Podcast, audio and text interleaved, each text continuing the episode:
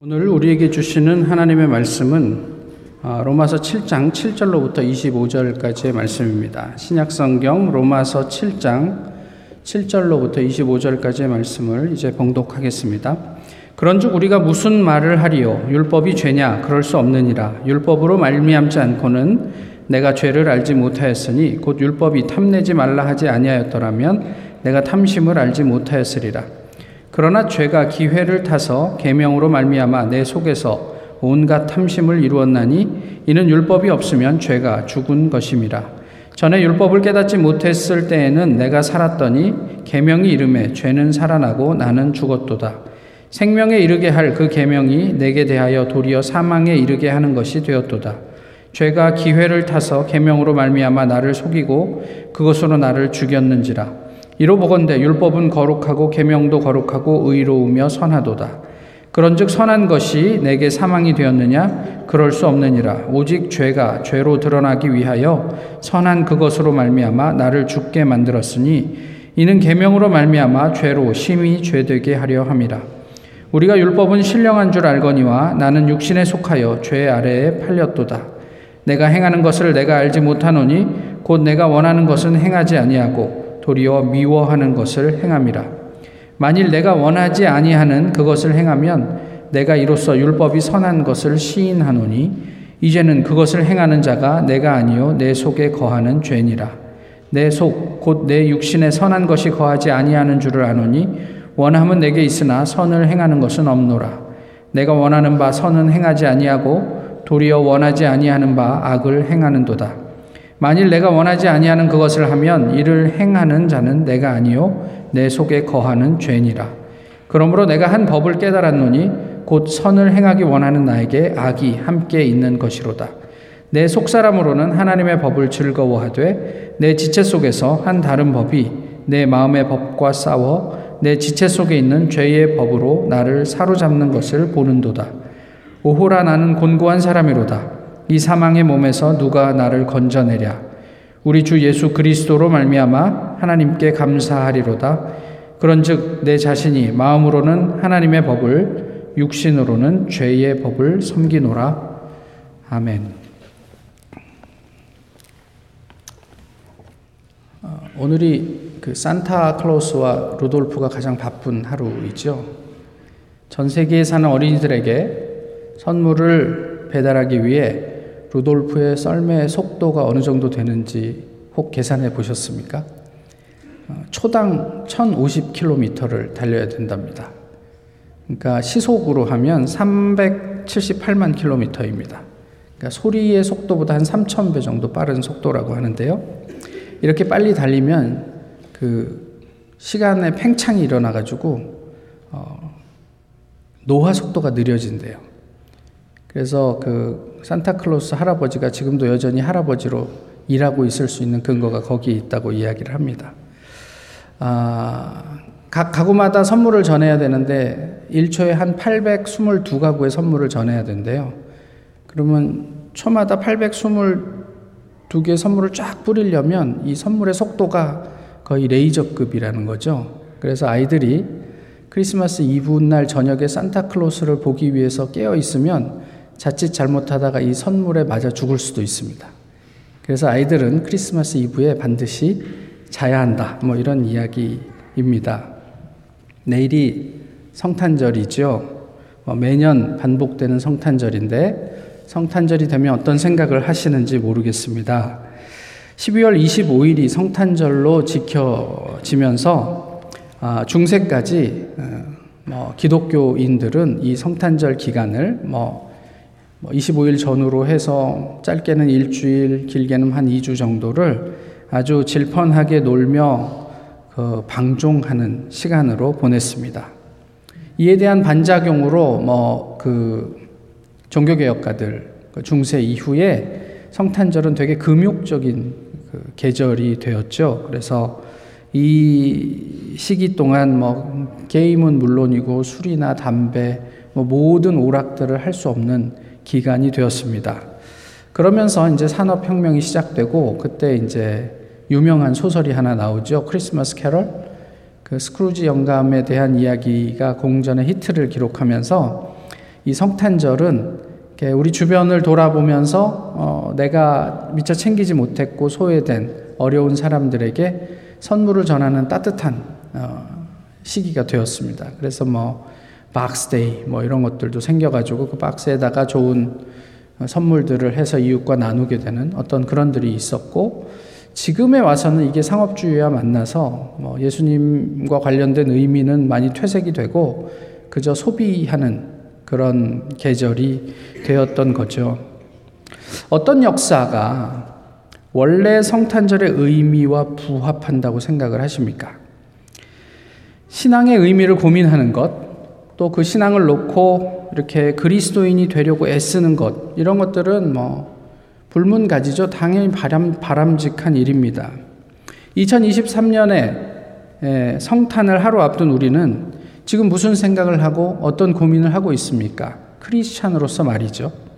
우리 교회는 성탄절 헌금 전액을 다 알고 계시지만 그 주변에 있는 이웃들과 나누고 섬기는데 사용합니다.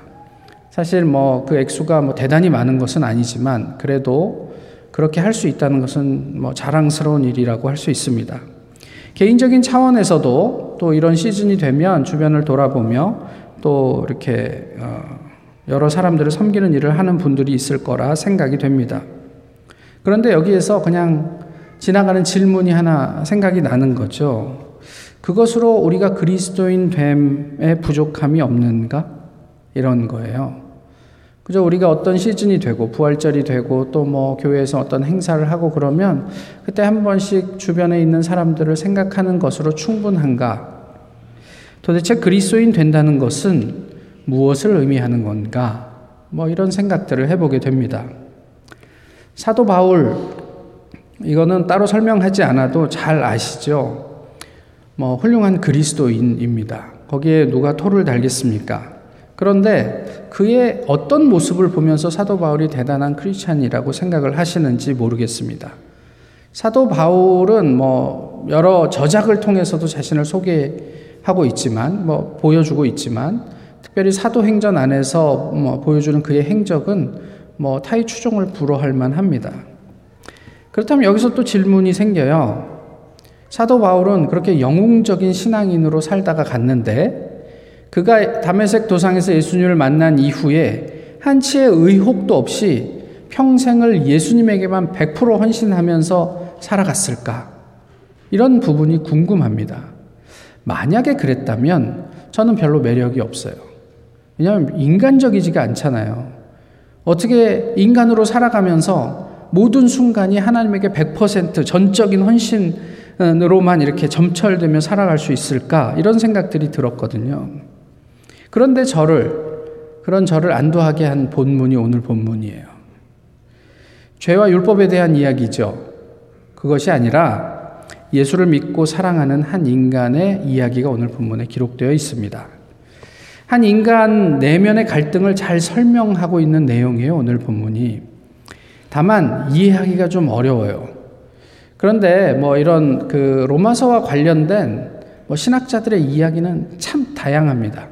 그래서 여기에서 나오는 나가 이렇네 저렇네 이런 많은 이야기들을 하는데 이런 생각을 해봐요. 과연 그때 바울이 로마에 편지를 보내면서 이런 복잡한 의미를 다 이렇게 신학적으로 고려하고 이렇게 이런 어떤 그런 스트럭처를 짜갖고 로마 사람들이 읽도록 만들었을까?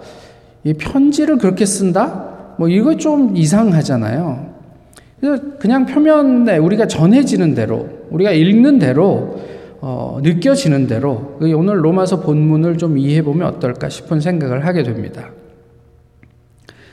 7절에서 13절은요. 율법과 연결된 죄와 율법에 대한 이야기인데 그와 연결된 어떤 인간의 역사에 대한 말씀입니다. 그 죄를 드러내는 율법의 기능에 대한 이야기인 것 같은데요. 그 이면에 어떤 사람이 보여요. 누가 보이냐면 아담이 보이는 거예요. 첫 번째 아담. 그 본문에서 무엇을 예로 들고 있냐면 탐내지 말라는 법이 탐심을 드러냈다. 이렇게 이야기를 하고 있어요. 그런데 죄가 이 율법을 근거로 사람이 죄짓도록 만들었다. 이렇게 얘기를 하는 거거든요. 그 결과적으로 율법 때문에 우리가 죽음을 얻게 되었다. 이런 표현을 하고 있는 거예요. 그래서 사람들이 율법이 나쁘다고 그래요. 근데 율법이 나쁘냐? 그렇지 않다고 계속 반복적으로 얘기하잖아요. 그 선악과를 한번 생각을 해볼까요? 아마도 인류 최초의 율법은 선악과예요. 동산 중앙에 있는 나무에 열매는 따먹지 말라. 이게 하나님께서 우리에게 주신 처음 법이란 말이에요. 그런데 그 법을 잘 지켰으면 좋았겠는데 지키지 못했어요. 그래서 하와가 그것을 따먹었거든요. 이게 무슨 이야기냐면 그 법이 없었을 때야 동산 중앙에 나무에 열매가 있거나 말거나 지금 지천에 널려있는 나무의 열매 때문에 그런 걸 생각할 겨를도 없었죠. 그런데 하지 말라고 그러니까 꼭 우리는 거기에 호기심이 생겨갖고 그래갖고 이게 혹시나 하고 가서 보니까 먹음직도 하고 보암직도 하고 뭐 탐스럽게 할 만큼 뭐 이런 것 이렇게 보이니까 그거 홀랑 따먹은 거예요. 결과적으로 괜히 법을 주셔가지고 이제 뭐 우리가 그렇게 됐다 뭐 이렇게 되는 거죠. 그에 대해서 바울은 아니 그런 게 아니야 라고 이제 항변을 합니다. 이에 대해서는 좀 이따가 다시 말씀을 드릴 텐데요. 율법은요 기본적으로 우리를 살리기 위한 법입니다. 그런데 이것을 죄가 사용하면서 하나님을 오해하게 한다고 얘기를 한 거예요. 무슨 이야기냐면 율법 자체가 가지고 있는 것은 그냥 율법이에요. 하나님께서 기획한 것은 사람을 살리기 위한 거였어요. 근데 이게 죄의 손에 들려서 휘둘러지기 시작하니까 사람들이 생각지도 않은 다른 방향으로 흘러가게 되더라 이런 거죠. 또 하나 대표적인 율법이 십계명인데요. 십계명 같은 경우에는 오랫동안 그 애굽에서 그 노예로 살던 이스라엘이 이제 출애굽해서 독립된 민족으로 국가로 이렇게 살아가게 될 때 어떻게 살아야 할지에 대한 하나님의 일종의 가이드라인이었어요. 저랑 같이 성경 공부를 좀 해보신 분들은 들으신 분도 있지만 애굽에서 살 때의 주거 형태가 천막이었거든요. 그러니까 자다가 한 바퀴 굴르면 옆집이고 또 뭐 요리를 하다가 뭐가 없으면 천막 제치고 옆집에 있는 주방에 있는 그릇을 가져다 쓰면 되고 그러니까 네 것 내 것 없이 뭐 집 구분 없이 이렇게 그냥 그렇게 살다 보니 이제 따로 독립해서 살 때는 이런 모습들이 필요하겠구나 그러면서 이스라엘 백성들을 지켜주기 위해서 하나님께서 만들어서 그들에게 그 보여주신 게 십계명이란 말이에요. 근데 이게 시간이 지나면서 서로를 판단하고 정죄하는 근거가 됐어요. 하나님은 이스라엘 백성을 사랑해서 앞으로는 이런 어떤 가이드라인 안에서 살면 너희가 평안을 누리게 될 거야 라고 말씀하셨는데 시간이 지나면서 사람들은 그것을 가지고 저 사람을 재고 따지는 어떤 기준으로 삼게 되었다. 사람들이 정확하게는 인간 내면에 존재하는 죄가 하나님의 사랑을 비판과 구속의 도구로 만들었다. 이게 오늘 본문에서 바울이 주장하는 내용이에요. 하나님의 의도를 제대로 알지 못한 사람들, 그런 사람들이 율법을 두고 그렇게 얘기를 하는 거예요. 괜히 하나님 율법 만들어갖고 우리를 구속한다. 우리를 힘들게 만든다. 옥죄한다. 이렇게 얘기를 하는 거죠. 본문의 결론은 이런 거예요. 법에 대해서 하나님의 율법에 대해서 오해하지 마시라. 율법은 본래 선한 것이다. 율법의 그 정신 안에는 하나님의 사랑이 녹아져 있다. 뭐 이런 이야기를 한 거예요. 그러면서 14절에서 24절의 내용은 율법 아래에 있는 인간의 삶에 대해서 묘사하고 있어요. 사람들이 율법을 모릅니까? 잘 알지요. 뭐 특히 유대인들에게 있어서는 뭐 말해 뭐 하겠습니까? 그래서 우리는 율법의 의도도 알고 또 그것이 신령한 것도 알아요. 물론 이 율법이 하나님으로부터 비롯된다라는 사실도 알고 있어요. 그런데 그것을 바로 인식하지 못해요. 왜냐하면 우리가 죄 아래 팔린 존재이기 때문에 그렇다고 얘기를 하는 거예요. 그래서 선과 생명을 향해 율법을 충족하려고 하면 할수록 파멸과 죽음의 길을 가는 모습을 발견하게 되더라 하는 거예요. 이게 이제 오늘 본문에서 나오는 이제 바울이라고 말씀을 드리면 바울의 고민이에요.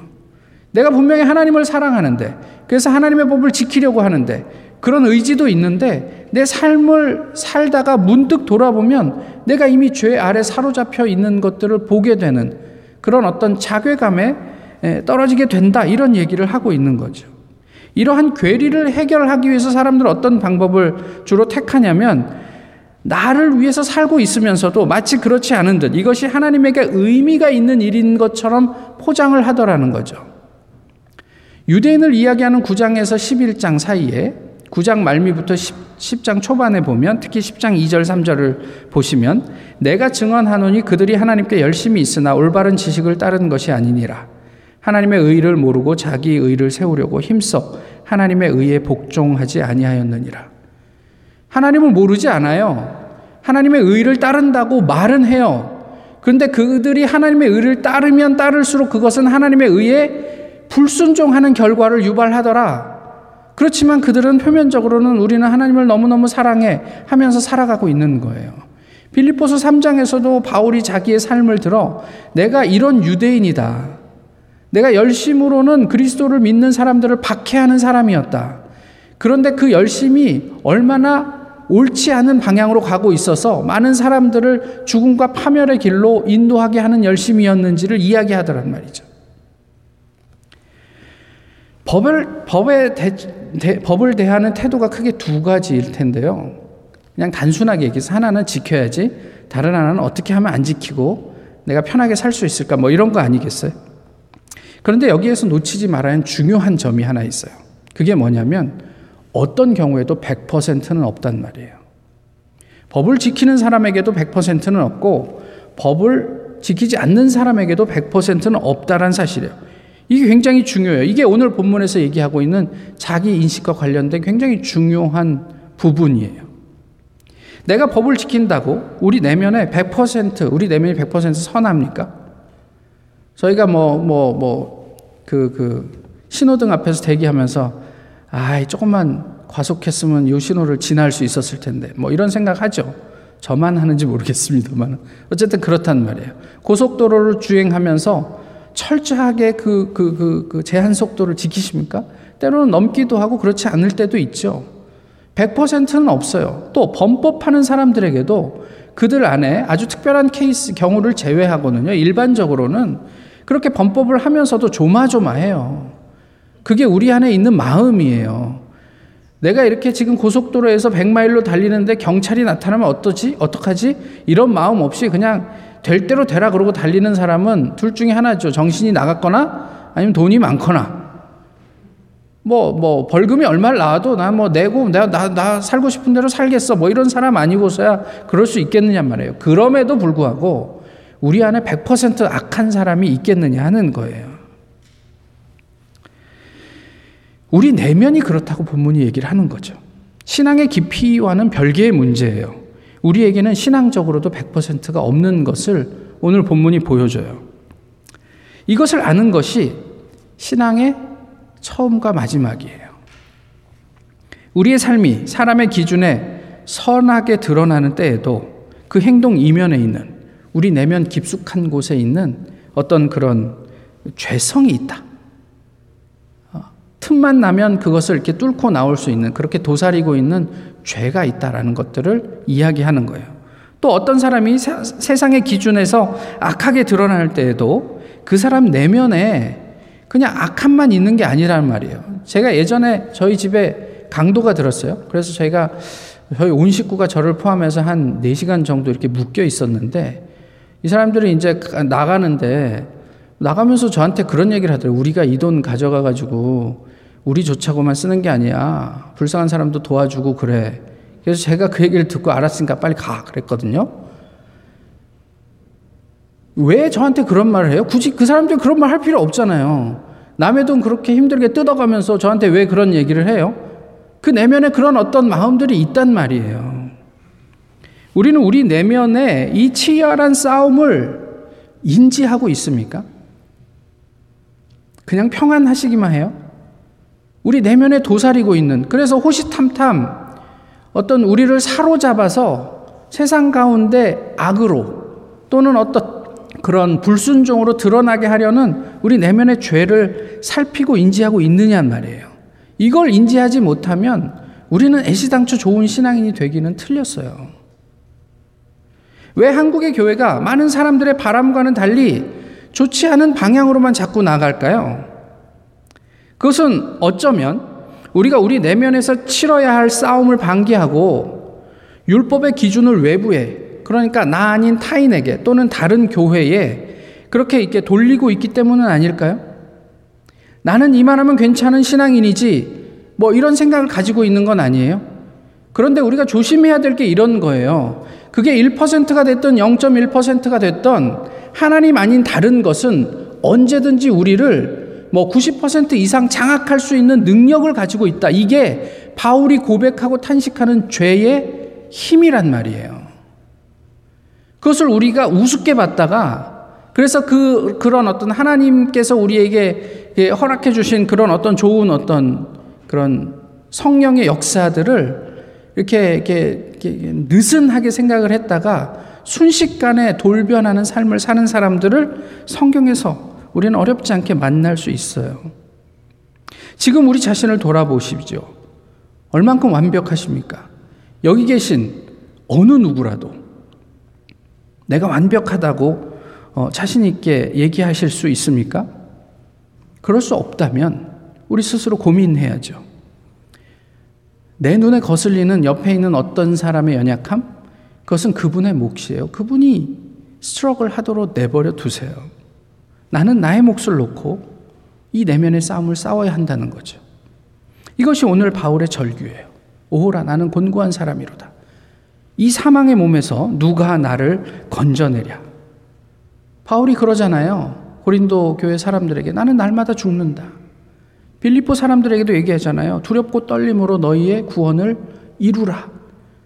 구원은 한 번 예수 그리스도로 말미암아 완성되는 거지만 그렇지만 우리의 삶 속에서 끊임없는 그런 싸움이 있기 때문에 우리가 날마다 우리를 확인하면서 그 싸움 속에서 구원을 이루어가는 측면도 바울이 이야기를 하고 있는 거고 그러기 위해서 나는 날마다 나를 쳐서 죽여야 하고 복종시켜야 하는 존재라는 것을 말하고 있는 거예요. 바울조차도 날마다 자신을 죽이면서 두렵고 떨림으로 자신의 구원을 이루어가는데 조금 더 흔들리지 않고 자신만만한 현대의 신앙인들을 보면 저는 때때로 당혹스러울 때가 있어요. 근데 부럽다고도 해야 될까요? 어떻게 살면 저렇게 자신만만할 수 있지? 뭐 이럴 때가 있어요. 대개는 목사님들이 그런 분들이 좀 많은 것 같아요. 어떻게 하면 저렇게 자신 있게 목회를 할 수 있지? 어떻게 저렇게 완벽하다고 자부할 수 있지? 뭐 이런 생각이 드는 분들이 종종 있어요. 성경의 사람을 찾아볼까요? 다윗을 보시죠. 다윗이 어떤 인간인지 우리가 잘 알죠. 제가 다윗을 이런 인간이라고 얘기를 하는 데는 다 이제 이유가 있는 것 아니겠습니까? 밧세바를 범하고 그리고 나서 나단에게 책망을 듣죠. 그러자 다윗은 그게 무슨 뜻인지 알아차리자마자 바로 하나님 앞에 납작 엎드립니다. 이게 다윗이 대단한 점이에요. 그리고 회개하자 하나님께서 그것을 받아주시죠. 그러나 그 하나님께서 용서해 주신다는 것이 그의 대가를 치르지 않는다는 것은 아니에요. 이후 다윗의 삶은 굉장히 비참해집니다. 뭐 물질적으로 또 왕좌에서 내려오거나 뭐 이런 것은 아니었지만 그는 정말 아주 힘든 삶을 살게 되는 거예요. 그 이후에. 어쨌든 그렇게 하나님 앞에 회개하는 모습이 또 대단해요. 결국 아이가 죽고 나서 다윗은 그 모든 것들을 털어내고 자기 원무로 복귀하고 그리고 하나님께서는 다윗에게 솔로몬을 주셨죠. 이게 사무엘 하에 나와 있는 내용이에요. 그런데 우리는 그 다음 이야기들을 잘 몰라요. 같은 장에 기록되어 있는데 그 다음 이야기가 뭐냐면 이렇게 용서받고 해피엔딩으로 끝났으면 좋았을 일인데 그런데 그 다음에 무슨 반전이 있는데 뭐냐면 암몬이 라빠성과 그 주변에 있는 성을 다 진압을 하고 다윗을 부릅니다. 이제 모든 전쟁이 끝났습니다. 당신이 와서 도장만 찍으면 됩니다. 이런 얘기를 해요. 사실 그 정도의 전쟁이었으면 암몬이 그냥 전쟁 마무리하고 전리품 취하고 노예들을 데리고 그냥 입성하면 되는 일이었어요. 그런데 다윗을 불렀단 말이죠. 그 부름에 다윗이 기꺼이 응합니다. 기꺼이 응해요. 그런데 다윗이 들어간 성이 무슨 성이라고요? 라빠성이에요. 라빠성이 어떤 성이죠? 다윗이 나빠. 그런 성이잖아요. 자기의 죄를 감추기 위해서 사람을 죽였던 그래서 그 한이 서린 성이잖아요. 저 같으면 그 성은 앞으로도 안 갈 것 같아요. 찝찝해서. 우리아가 죽은 성에 다윗 보고 오라고 그러니까 다윗이 간단 말이에요. 가갖고 라빠성 왕이 쓰고 있던 늘 쓰진 않았겠죠. 왜냐하면 무게가 35kg이거든. 그러니까 그 왕관을 쓰고 그 나머지 일들을 정리한단 말이에요. 그 보석이 많이 박혀 있고 뭐 그래서 뭐 1만 달란트짜리 그 35kg짜리 왕관인데 그 무거운 걸 머리에 이고 쌀 한 가마니를 머리에 이고 막 이러고 돌아다니는 모습을 한번 생각해 보세요. 저 같으면 그냥 한번 쓰고 상징적인 일이니까 한번 쓰고 벗어놓을 법한데 그랬다는 거예요. 그런데 더 놀라운 건 뭐냐면요. 그리고 나서 랍바성과 그 다른 점령한 성들의 사람들에게 다윗이 어떻게 했냐면 성경이 이렇게 되어 있습니다. 랍바 왕의 왕관을 쓰고 그 성 사람들을 톱으로 켜고 썰애로 썰고 도끼로 찢고 벽돌 가마니로 지나게 했다. 이게 그 히브리어의 그 동사를 어떻게 번역하느냐에 따라서 이 사람들을 노예로 부렸다라고 번역할 수도 있고 이 사람들을 이렇게 죽였다라고 번역할 수도 있는데 이렇게 죽였다라고 번역하기에는 신학자들도 너무 부담이 큰 거예요. 내가 알던 다윗은 그렇지 않거든요. 그래서 우리의 번역에는 그렇게 돼 있지만 그러나 원래 다른 의미로 번역을 하면 이렇게 번역된다고 각주에 달려 있어요. 근데 한번 보세요. 하나님에게 회개하고 용서받았어요, 다윗이. 저는 그 회개가 진실했을 거라고 생각해요. 그랬으니까 하나님께서 받아주셨겠죠. 그런데 그 이후에 다윗의 삶이 이게 대단한 반전인 거예요. 한 번 무너진 삶은 이렇게 하나님 정말 죄송합니다. 이렇게 한 번 기도로 쉽게 회복되지 않는 것을 성경은 보여주고 있어요. 이것이 죄가 가진 무서움이에요. 우리가 다윗이 누군지 알잖아요. 사울 왕의 목숨을 빼앗을 수 있는 기회가 있었지만 그 옷자락 자른 것 하나도 양심의 가책을 느껴갖고 하나님한테 회개하고 사울 왕에게 내가 미안하다고 사과할 만한 그런 인물이었어요. 그런데 그가 밧세바를 범하고 우리아를 죽이는 그 극악무도한 범죄를 저지를 때 하나님께서 그게 문제라고 말씀하셨을 때 회개했지만 그의 평소에 계속적으로 흐르고 있던 하나님과의 느슨해진 관계는 하루아침에 그렇게 확 회복되지 않더란 말이에요. 사무엘하는 그런 내용들을 보여주고 있어요, 우리에게. 이 서슬퍼런 죄의 발악 앞에서 바울도 절규하는 거예요. 어거스틴이 이런 얘기를 했습니다. 나는 도리어 당신의 아름다움에 이끌려 당신에게로 향하다가도 얼마 잊지 못해 나의 무게로 당신에게서 떨어져 나와 탄식하면서 낮은 곳으로 내려가기를 반복했는데 그 무게는 곧 육신의 습관이었나이다. 오랜 습관에 쩔어 있는 죄의 무게. 아직 습관이 들지 않은 하나님과 성령과의 동행. 이 사이에서 어거스틴도 고민하고 있었더라고요. 루터도 그 고민 때문에 오랫동안 그냥 금욕하면서 자기를 이렇게 해하면서 살았던 것 아닙니까? 우리는 우리의 인간됨의 의미를 얼마나 알고 있습니까? 전적 타락의 무게를 신앙생활을 하면서 얼마나 느끼고 계시냐는 말이에요. 수영 금지. 좀 위험한 지역에 가면 물이 있고 그러면 그런 팻말들을 보시죠. 그런데 그런 팻말이 있음에도 불구하고 수영하는 사람이 있다 없다? 꼭 있다. 그리고 꼭 그렇게 수영하다가 죽는 사람이 있더라. 그런 거예요. 누구의 잘못입니까? 근데 그 가족이 이렇게 얘기합니다. 수영 금지라는 팻말을 세워놓지 않았다면 그냥 관심 없이 지나갔을 텐데 괜히 거기에 그런 거 세워놔갖고 호기심 때문에 들어가서 수영하다가 죽었으니 이거를 설치한 시에서 책임지라 그러면서 시장을 상대로 소송을 제기했다면 어떻게 생각하시겠어요? 이렇게 법은 우리의 민낯을 드러냅니다. 법이 없을 때는 별 관심이 없이 지나가다가 그래? 먹지 마? 뭐 이러니까 갑자기 마음속에서 뭔가 생겨나는 거예요. 먹지 말라는 하나님의 말씀, 그 법이 하와의 야망을 드러냈어요. 어떤 야망입니까? 하나님이 되고 싶은 야망. 사탄은 우리 내면의 죄는 정확하게 그걸 알고 있었어요. 네가 이것을 먹는 날에는 하나님과 같이 될까 봐. 하나님께서 너를 먹지 못하게 하신 것이다. 먹어도 죽지 않을 거야. 한번 먹어봐. 오늘도 무수한 사람들이 하나님이 되려고 합니다. 모르는 사람들은 몰라서 그런다지만 그러면 안 되는 줄 아는 우리 신앙인들도 자신의 힘으로 하늘에 닿으려고 끊임없이 발버둥 쳐요. 자신이 얼마나 곤고한 사람인지도 모른 채 오늘도 우리는 하늘에 닿자 그러면서 바벨을 쌓아가고 있단 말이에요. 하와의 범죄 그 순간에 그 옆에 누가 있었으면 하와가 범죄하지 않았을까요? 아담이 있었다면 어땠을까요? 다윗이 범죄하는 그 순간 그것을 보고 알고 있던 다윗 주변의 많은 신하들은 도대체 무슨 생각으로 그 다윗 옆을 지키고 있었을까요? 한국의 유명한 그 소설가가 이런 글을 썼습니다.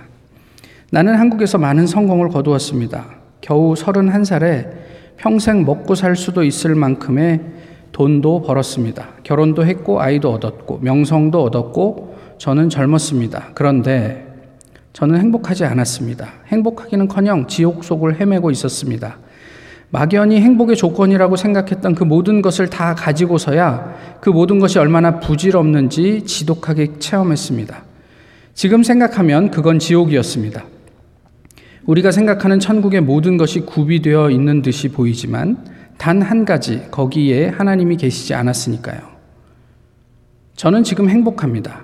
날마다 이루 말할 수 없이 감사하는 아침을 맞고 있습니다. 저는 지금 3번이나 이혼을 했고 한국이라는 사회에서 그 경력으로 여전히 조롱과 손가락질을 받고 있습니다. 책도 예전처럼 많이 팔리지 않고 아이들은 사춘기의 절정에 이르러 저를 힘들게 합니다. 사람들에게 속아 가진 돈을 거의 다 빼앗기고 이젠 가진 것도 그리 많지 않습니다. 정치적 편가르기에 휘말려 온갖 비방과 악소문에 시달리고 있습니다. 늙었고 약해졌습니다. 그러나 저는 지금 행복합니다. 달라진 건 단 하나입니다. 여기 하나님이 저와 함께 계심을 알기 때문입니다. 그 탄식 속에 바울의 시선이 다른 곳을 향해요. 우리 주 예수 그리스도로 말미암아 하나님께 감사하리로다. 내 내면에서 나를 정화할 수 있는 힘이 없음을 확인하면서 끊임없이 탄식하는 그 순간 그의 시선을 돌려 하나님을 보게 되면서 새로운 소망을 만나게 되더라고요. 깨달음의 순간이었어요. 해결할 수 없는 뿌리 깊은 습관, 깊은 고뇌, 탄식의 기도 속에 자신을 도우시는 존재에게서 그는 가능성을 보았습니다. 이것을 위해 올해도 어김없이 내일 예수님이 오신대요. 모쪼록 나를 깊이 알고 예수님과 더불어 새로운 삶을 기쁘게 감당하는 우리가 되기를 소망합니다. 우리 내면의 그 줄다리기를 멈추지 않기를 소망합니다. 그 줄다리기를 통해 우리에게 구원을 주시는 예수 그리스도, 우리와 함께 하시고 동역하시고 우리를 도우시는 그 성령과 더불어 하나님의 나라를 살아갈 수 있게 되기를 소망합니다. 기도하겠습니다. 지금도 우리를 도우시는 성령으로 인해 감사합니다. 예수님으로 말미암는 성탄의 의미가 우리 각자의 삶 가운데 온전히 드러나게 하옵소서. 예수 그리스도의 이름으로 기도하옵나이다. 아멘. 찬송가 101장 함께 부르시겠습니다.